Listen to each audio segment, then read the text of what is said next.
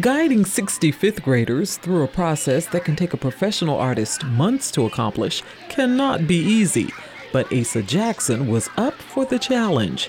He and his young team would do it in six days.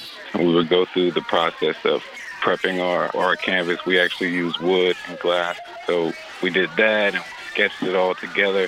And it was a very it was a very interesting process because we wanted each student to actually have their hands on each piece. You have to try your hardest. Focus. I mean, yeah, you, you have, have, to be focused. concentrated. If you mess up, don't be down about it. You can never you mess up on art. Art, you can do anything. This all came about when Asa's wife, Kira, a fifth grade social studies teacher at Hampton's Barron Fundamental Elementary School, applied for and was awarded two grants that would allow the students to research and create based on some of the civil rights notables they were studying as part of their SOLs. Students actually led the process each part of the way. They actually chose the figures.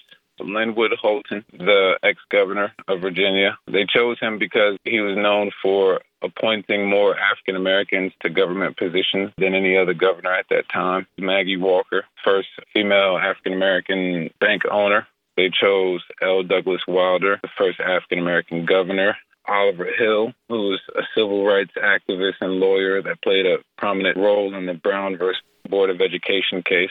Barbara Johns, a young high school student at the time who led a strike against poor conditions in her schooling, which eventually led to integrating schools.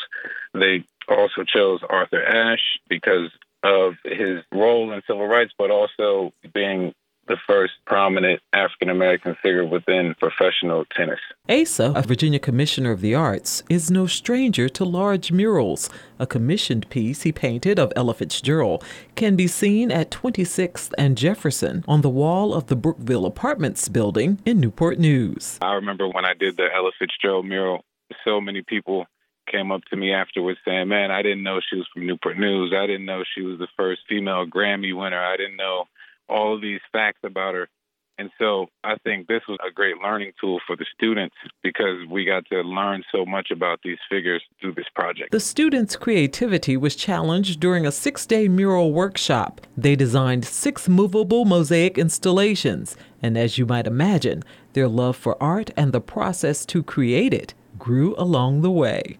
Discipline is the main key because discipline is how you learn. And if you really have a heart for something, you should do it every day to get better and better. I asked Asa how he managed to keep 60 students on task.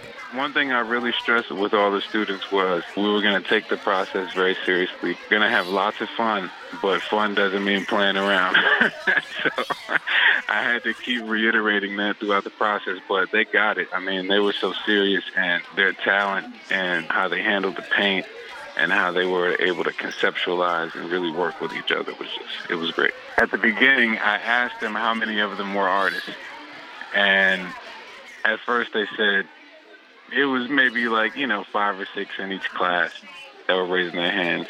And then we started to talk about what art is, uh, actually, um, you know, and, and thinking about art in a different way, not just pictures on the wall or drawings, but actually, you know, art being design of a building or art being the layout of a street or the design of a car or the clothing that you're wearing.